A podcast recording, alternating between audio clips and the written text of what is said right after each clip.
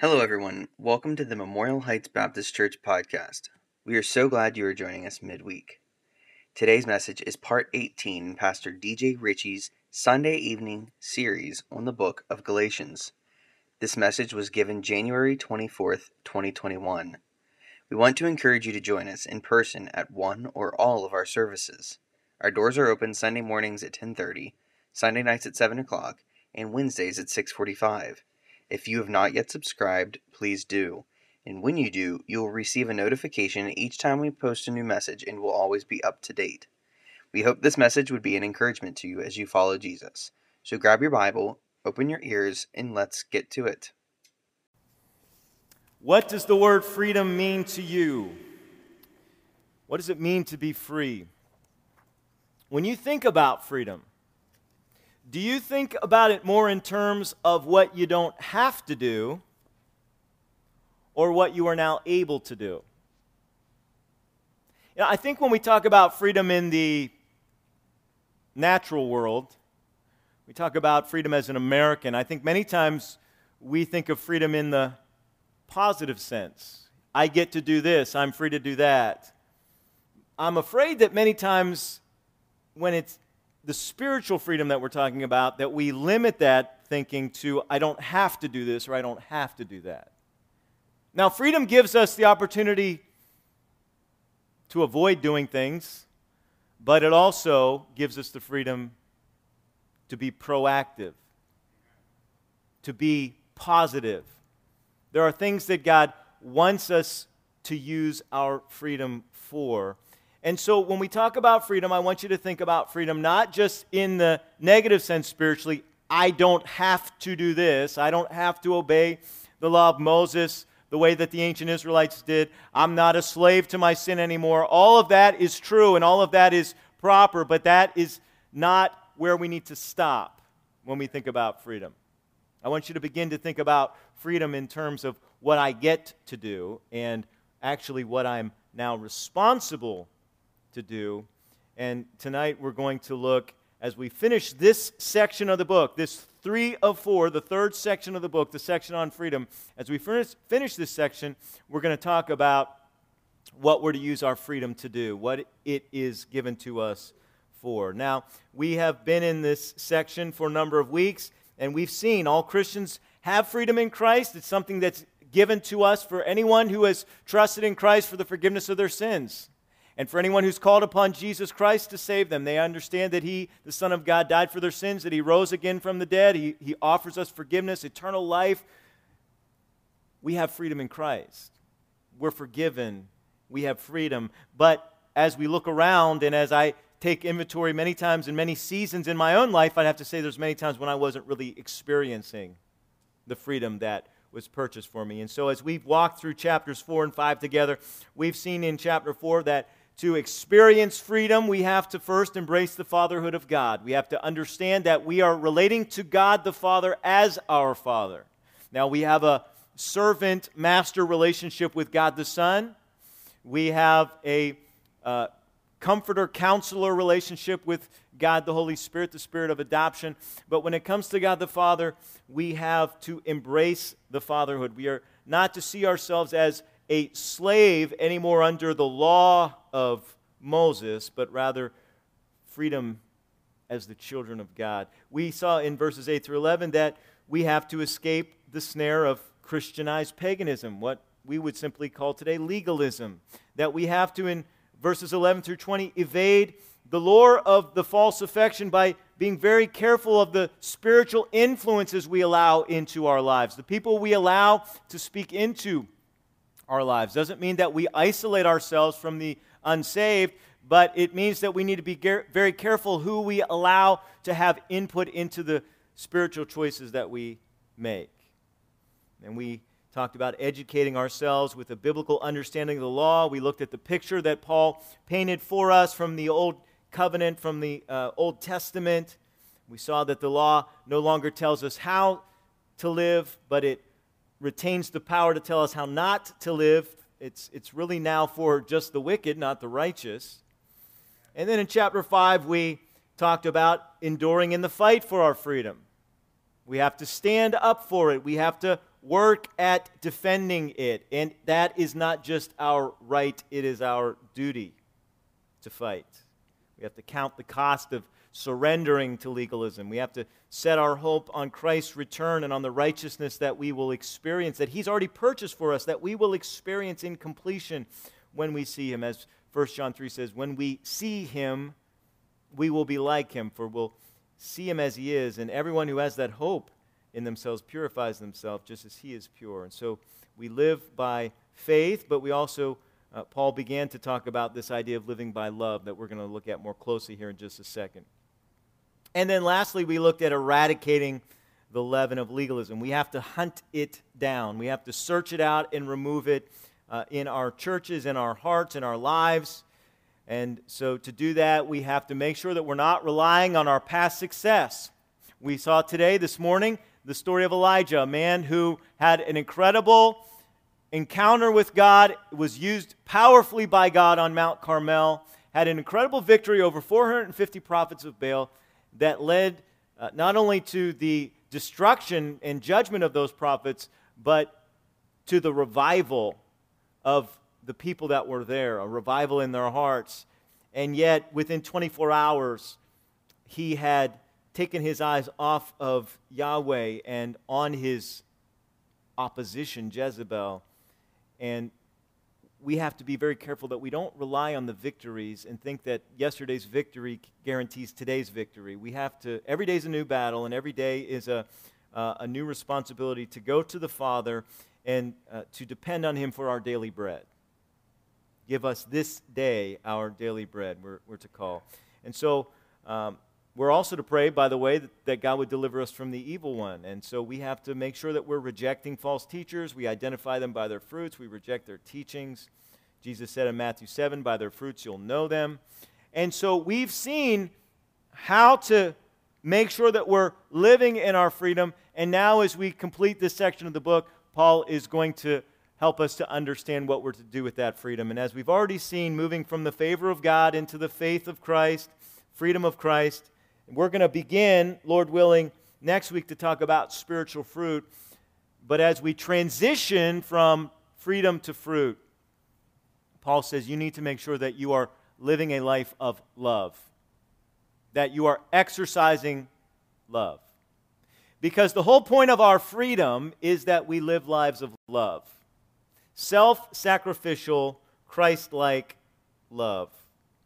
Now, there's three things that I want to show you about love tonight from these verses. Let's just read. We're just going to look at a couple of verses tonight, verses 13, 14, and 15 from uh, Galatians chapter 5. And then there are three things that I want you to see in these three verses. Number one, uh, here in verse 13, we see, For brethren, ye have been called unto liberty, only use not liberty for an occasion to the flesh, but by love serve one another. For all the law is fulfilled in one word, even in this, thou shalt love thy neighbor as thyself. Now let's stop there for just a second. The first thing I want you to see is that love is the scope of our liberty. Love is the scope of our liberty. Christ has given us freedom.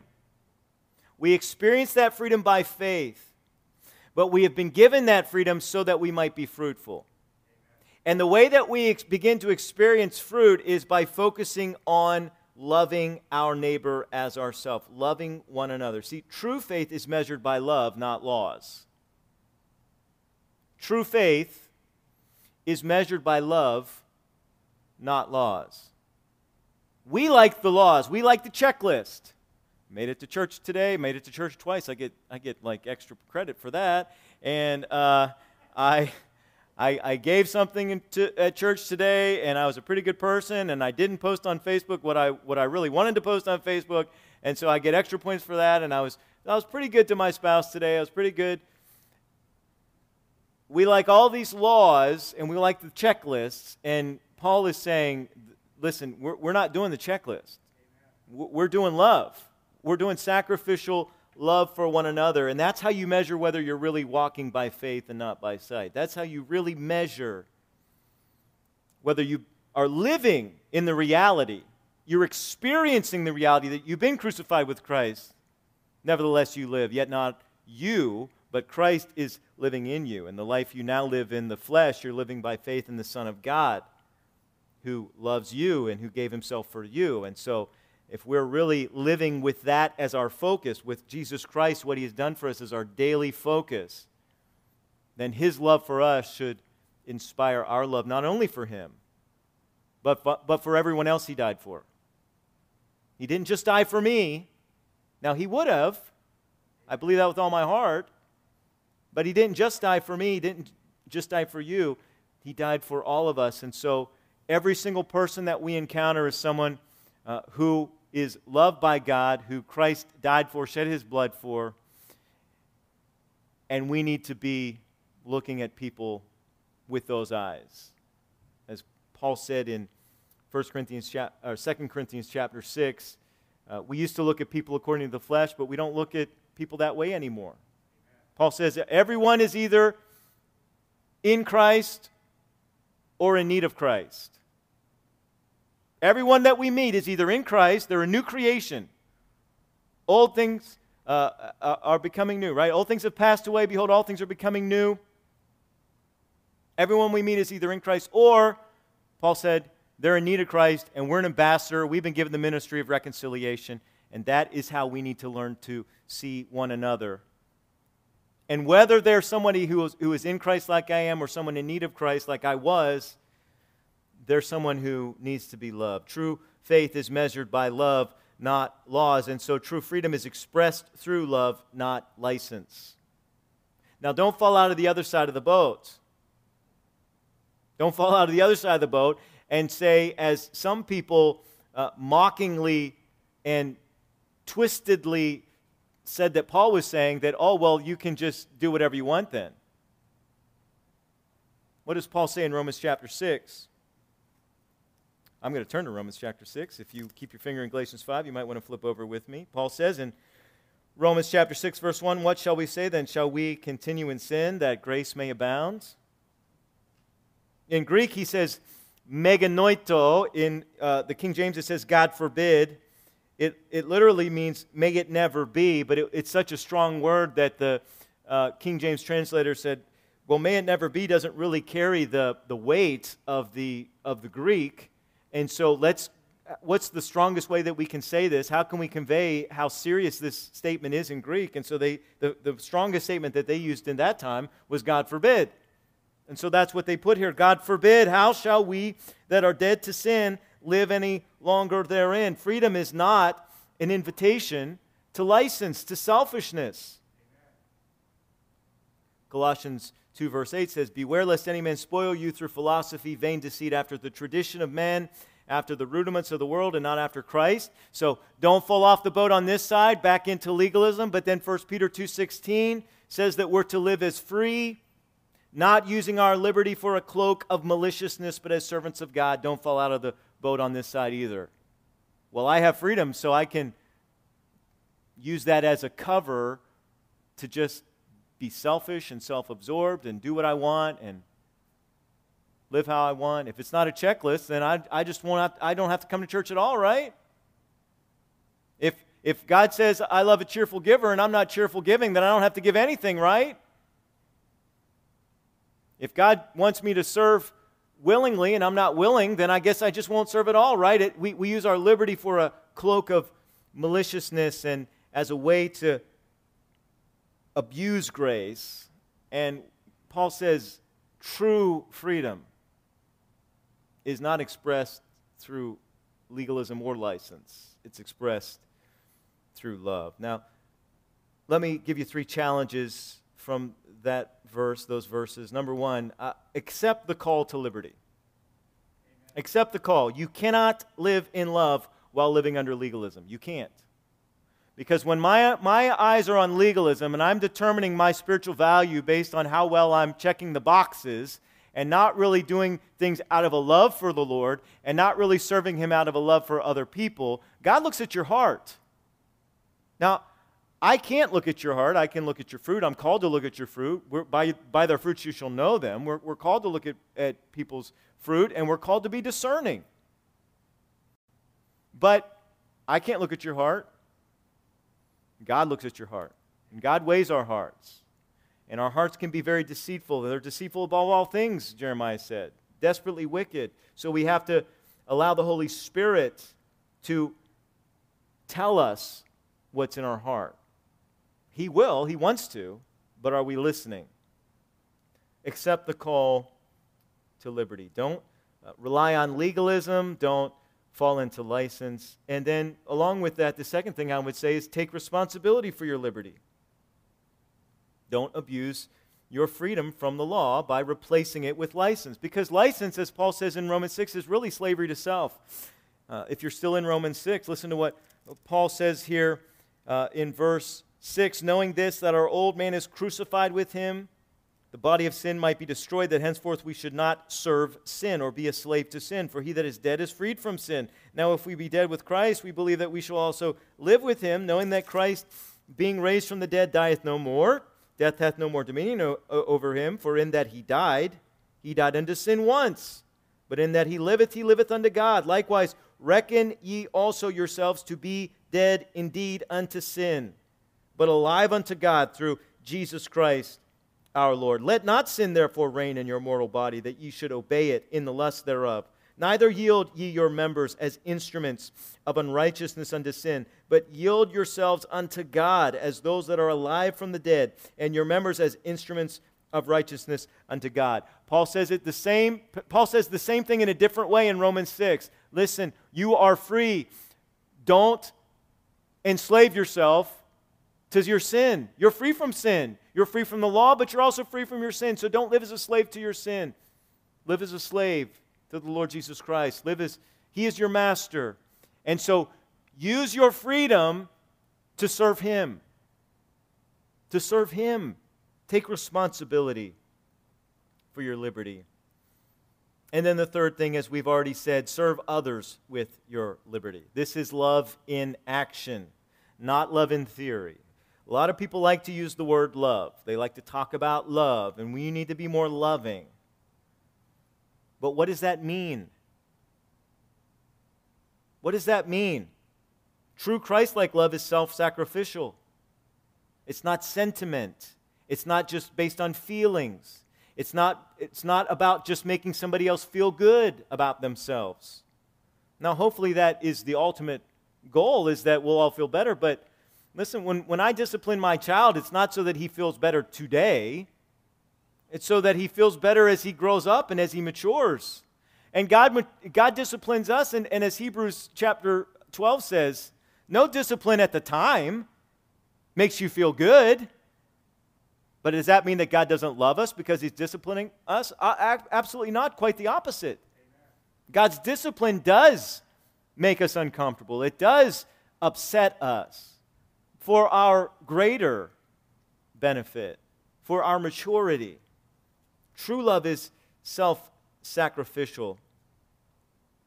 This is what Paul says in Ephesians chapter 5, verses 1 through 2 Be ye therefore followers of God as dear children, and walk in love, as Christ also hath loved us, and hath given himself for us an offering and a sacrifice to God for a sweet smelling savor. See, the offering of Christ's body and blood when he died on the cross, that offering was not made to you that you could re- accept or reject. That offering was made to God the Father.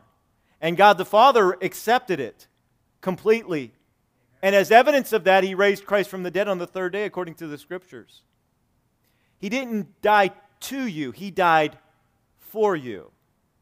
And that difference of a pronoun uh, makes an eternity of difference. He died for you. And so, because God has accepted his sacrifice, he can offer salvation and forgiveness to everyone, whether you accept it or not. And not one drop of blood is, has been wasted because it wasn't offered to you, it was offered for you to the Father. Philippians uh, chapter 2, uh, Paul talks about the example of Jesus Christ. Uh, and how we need to le- learn from that example. Philippians chapter 2 says, If there be therefore any consolation in Christ, if any comfort of love, if any fellowship of the Spirit, if any bowels and mercy. And, and the word if there is, a, is, of course, because. Since there is. Since there is consolation in Christ. Since there is comfort of love. Since there is fellowship of the Spirit. Since uh, we share bowels and mercies. Fulfill ye my joy that ye be like minded, having the same love, being of one accord, of one mind. Let nothing be done through strife or vainglory. Don't do anything to try to get back at somebody or to try to show up somebody else. Well, they got to do that, so I want a chance to do that. Well, isn't it, you didn't really want to do it until you saw them do it, so why do you want the opportunity now to do it? Uh, uh, it's vainglory. It's, uh, well, look at the attention they're getting, so now I want to get that attention too.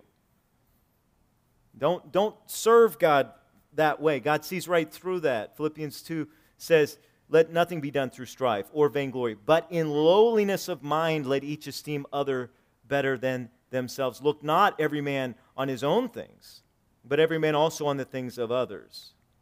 Let this mind be in you, which was also in Christ Jesus, who, uh, being in the form of God, thought it not robbery to be equal with God, but made himself of no reputation, taking upon him the very nature of a servant. servant. And being found in fashion as a man, he humbled himself, became obedient unto death, even death on the cross. And because of that, God the Father has highly exalted him, given him the name that is above every name.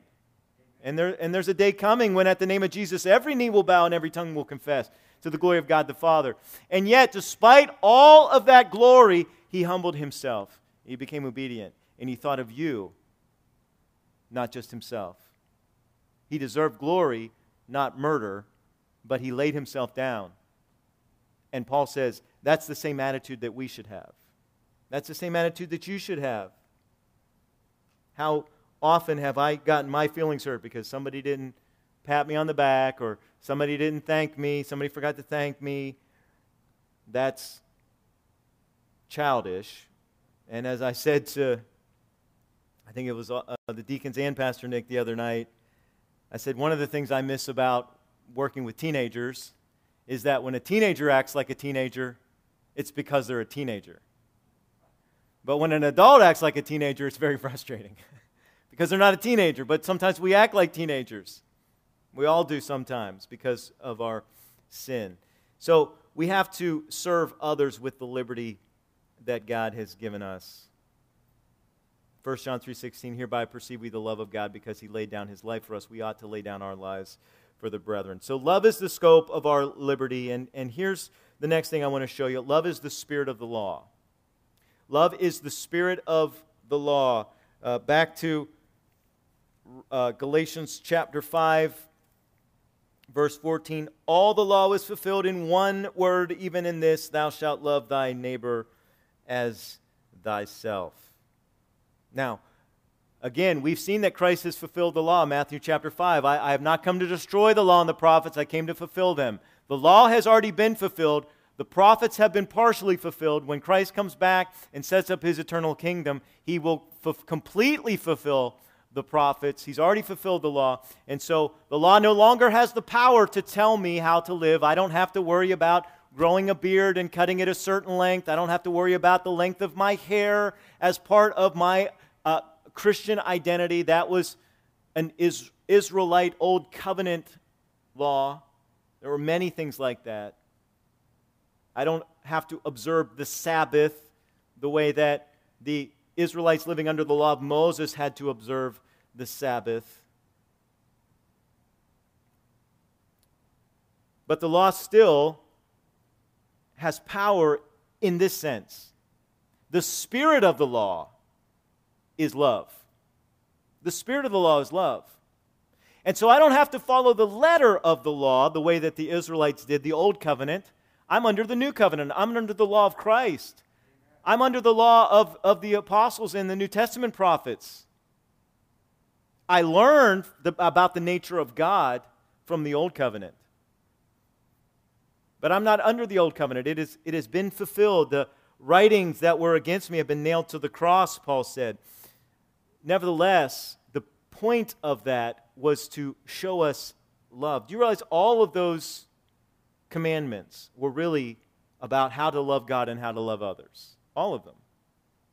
How to love God and how to love others. And we don't have to do them to the letter the way that the Old Testament, Old Covenant believers had to, but we still have to get with the program in the spirit of the law, which is love.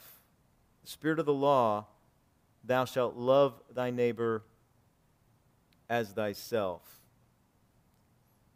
Matthew 7 12, Therefore, all things whatsoever ye would that men should do to you, do ye even so to them, for this is the law and the prophets.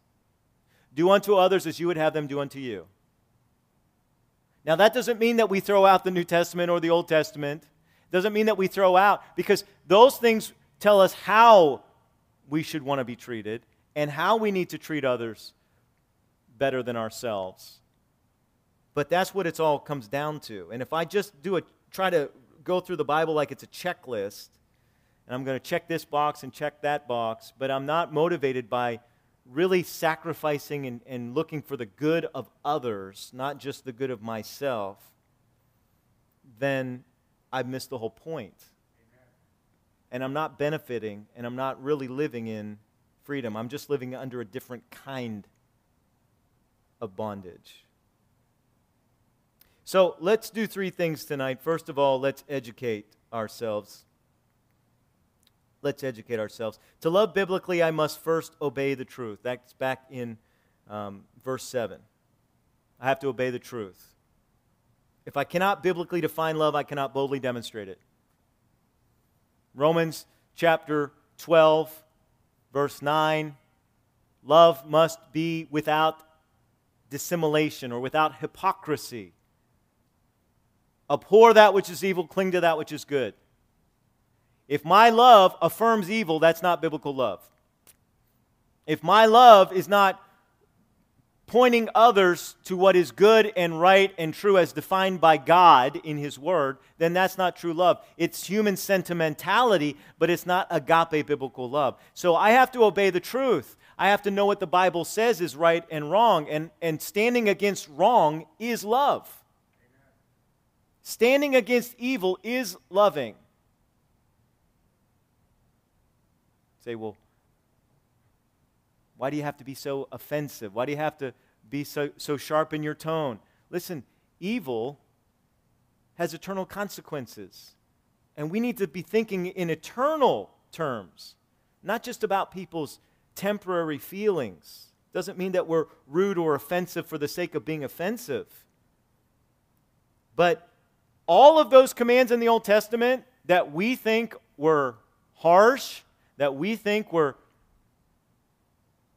horrible, how could God command the death of those people? And how could God command the death of, of, a, of even a, a young person who is, um, has a lifestyle of rebellion and who will not be uh, brought under any kind of subjection? Why did God command execution. Why, why was that a capital crime under the Old Covenant? Again, we're not under the Old Covenant, but why was that a crime? Because of the impact that it had on others, because of the way that others were being abused and taken advantage of. And see, when you protect the abuser, you're, because you think it's loving to protect the abuser, and you continue to allow the abuse to go on, you're actually doing more harm than good. And so it's, it's do you love? Are you willing? Love, love is tough. Love means making some hard choices. Love means having to share some, some tough words with people, tough truths. But it has to be based on the truth. Romans 13:10 Love worketh no ill to his neighbor, therefore love is the fulfilling of the law. All of the old covenant was loving. And if we're not judging sin we're enabling it. And we're hurting others, not helping them. So let's educate ourselves on what God says love is. Number two, let's extrapolate. How do I love my neighbor as myself? How do I love with Christ like love? How do I love with sacri- self sacrificial love? Well, here's the thing if you truly know biblical love, you will truly show biblical love. And here's what that will look like. Let me give you some principles to guide you uh, from the scriptures. Number one, prioritize. We know scripturally, of course, God is number one, but from a, in a human standpoint, when we talk about loving our neighbors, when we're looking at the human standpoint, the, the greatest commandment, love the, love the Lord your God, but the second greatest is, is like unto it, Jesus said, love your neighbor. And so when we talk about loving our neighbors, number one comes, must come my family. It must come my family. Paul said to Timothy, anyone who doesn't take care of their family is worse than an infidel. So I have to prioritize my wife and my son over everybody else. And even within that framework, I have to prioritize my wife over my son. My wife is with me forever, till death do us part. My son is with me until he's 18, and then he is. No, I'm kidding. I'm kidding. I stay with, I, stay with my parents uh, past my 18th birthday by quite a few years and moved, moved back in with them to pay off some bills. I'm joking about that part. But I'm not joking about the priority within the family. Number two principle needs over wants. What my son needs is more important than what he wants. Oh, he wants things. Mine, he knows that word very well. My, fill in the blank. But what he needs is more important than what he wants. Commitments over conveniences. I have commitments at home, I have commitments here at the church. Uh, this is not only my uh, place of worship and ministry. Of course, for me, for Pastor Nick, this is our, our job. For Robin and Stacy, this is where we work. For Carolyn, this is where we work. We, we get a, a paycheck. There are work obligations that we have. You have a job. There are work obligations. And then you also have commitments at Memorial Heights Baptist Church if you're part of this church or wherever, if you're watching online, wherever you're part, whatever church you're part of, you have commitments there.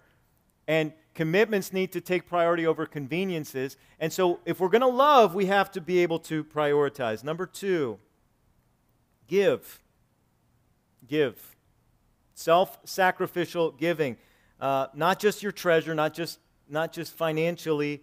Sometimes the most important thing you can give somebody is your time. Time to listen, time to talk, time to serve your, uh, with your talents uh, serving especially those in need. We're not going to take time to look at the story, the parable of the uh, Good Samaritan, Luke chapter 10, but that's a beautiful picture. Who is my neighbor? And Jesus told the story of the Good Samaritan. A complete stranger in need, if you have the opportunity and the ability to meet that need, if God brings that person into your life and God sends you as the, as the contact person, that's your neighbor and we need to be willing and, and ready to sacrifice. So prioritize, give. Uh, forgive and be kind with compassion to all. Ephesians uh, chapter 4, 31 Let all bitterness and wrath and anger and clamor and evil speaking be put away from you with all malice, and be ye kind one to another, tender hearted, forgiving one another, even as God for Christ's sake hath forgiven you. We say sometimes that the hardest three words to say in the English language are, I was wrong. But there are three words that may be just as hard I forgive you. Oh, that's hard to mean. But part of loving sacrificially is, is being willing to forgive and treating everyone with compassion. Again, that doesn't mean that we don't speak the truth in love that sometimes isn't welcome and isn't what they want to hear, but we're willing to forgive and be kind. Number four, uh, not only prioritize, give, uh, forgive, and be kind, but number four, forego. Forego.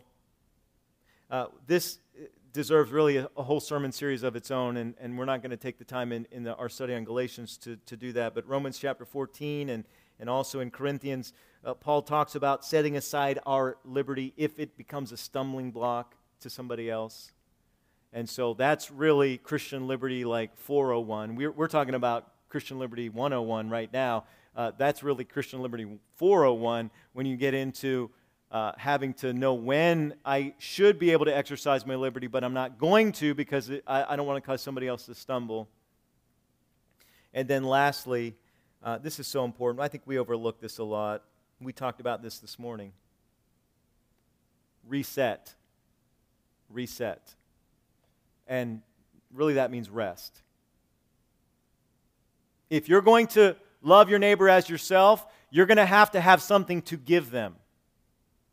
And if you want to continue to be able to give and give, you're going to have to take some time for yourself and, and to look after yourself. There's going to have to be some time of rest. Jesus rested. Jesus, now, now there were times when he allowed his rest to be interrupted.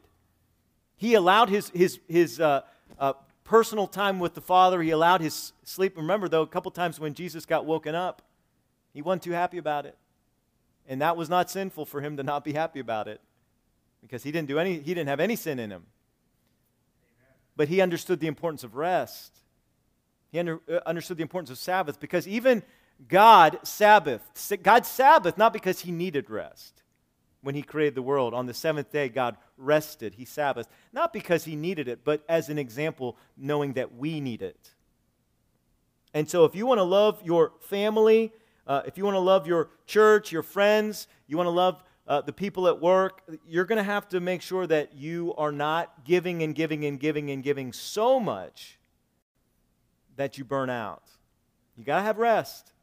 You got to have rest. So, educate, extrapolate, and then evaluate. I'll let you do this on your own time. Uh, who am I serving? How am I serving them? How often am I serving them? Uh, that's not my place. That's the Holy Spirit's place to tell you that. So you need to get alone with God sometime uh, in the next day or two before you forget about this message, and you need to ask these questions Who, who am I serving? And ask the Holy Spirit to show you where you need to improve or, or where you need to um, be encouraged that you're doing well in that area, that, that you are serving, that you are um, reaching out and ministering and, and allow the Holy Spirit to affirm you in that. Educate, extrapolate, evaluate. And then here's the last thing as we close. Look at verse 15. This is one of those really difficult verses in this chapter. There are some hard loving truths that Paul gives to us. Look at verse 15. But if ye bite and devour one another, take heed that ye be not consumed one of another. Love is the scope, love is the spirit, but notice also as we close, love is the safeguard of our longevity. Love is the safeguard. Do you want to be a shooting star in the church? Or you want to be a shining star in the church? Do you want to be somebody who serves intensely for a short period of time and then burns out and gives up and quits because you got hurt? Or do you want to be in this for the long haul, understanding that we're all going to stand before Jesus Christ and give an account of our service to Him? So, do I want to be a short term servant or a long term servant? Both our church and our own personal faithfulness will be protected if our motivation is love. If our motivation is love. If, I, if my motivation is to be loved, and that's why I'm serving, to get love, to get affirmation, to get encouragement, and I hit a, a, a, hard season in my family or a hard season in my church or a hard season at work or wherever, and I'm not getting that, I'm going to burn out. I'm going to get discouraged. I'm going to quit. And even worse, Paul says legalism and license lead to spiritual cannibalism. Have you read did you, did you read the words that we that we looked at that Paul says, if ye bite and devour one another. It's been a while since I've been bit by somebody other than my son when he was younger. It's been a while since he's bit me, actually, too. Quite a while. Years. Uh, I was a, a, social worker the last time somebody uh, bit me that was not a, a baby or a child.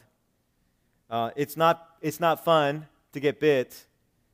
Um, devouring one another, consuming one another, that's disgusting. Why is Paul using such, why is he talking about like spiritual zombies? Why is he talking about spiritual cannibalism? Because that's what we do when we just bite and criticize and pick at and, and tear down with no concern to build up the body of Christ and to minister to the body. The only way to safeguard myself from being devoured, whether people are biting me or not, snipping at me or not, the only way to guard my heart from becoming a spiritual cannibal is to make sure that I'm motivated by love, exercising love. I am serving because I love Jesus Christ who died for me, who gave his life for me, who brought me into the family of God. I love the Father. He's, he's given me all the rights and privileges. He's given me eternal life through Christ. I love the Holy Spirit. He anoints me, He fills me, He empowers me. We'll talk in a few weeks, Lord willing, about the fruit that He, that he will produce inside of us.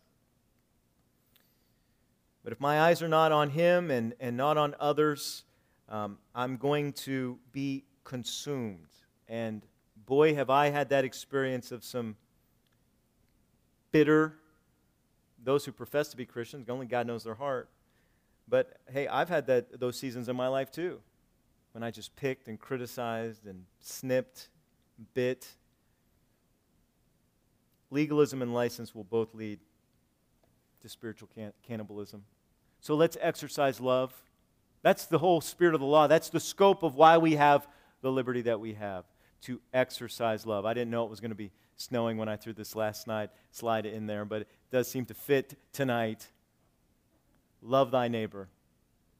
Love thy neighbor. That's what it all comes down to. Would you stand as we close in prayer? Father, we thank you, God, that you love us so much that you sent your only begotten Son to die on the cross for us. God, we thank you that you rose him from the dead and offer us eternal life through Christ, through repentance because of your grace, your forgiveness. Uh, God, I pray that because of your great love for us, that we would love others. God, we all need in growth in this area, improvement. None of us are have reached full maturity yet. We won't reach that until we see you. And so, God, help us to be encouraged, to be challenged, to be warned by the words of your scriptures tonight. We love and thank you. We ask this all in Jesus' name. Amen. I'm just going to ask you to bow your head and close your eyes as Andy plays. We want to give you an opportunity to respond if you have a need. You need somebody to pray with you, or you just want to come forward and pray, or maybe there's just something you need to talk to God about right where you're standing. Time to do that.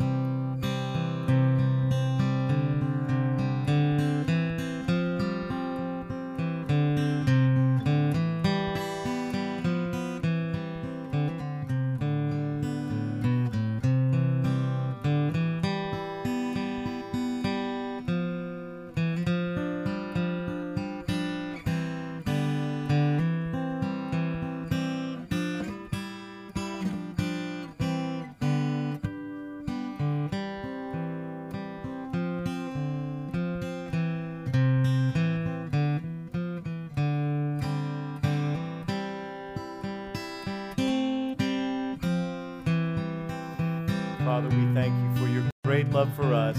We thank you, God, that we, when we are faithless, you are still faithful.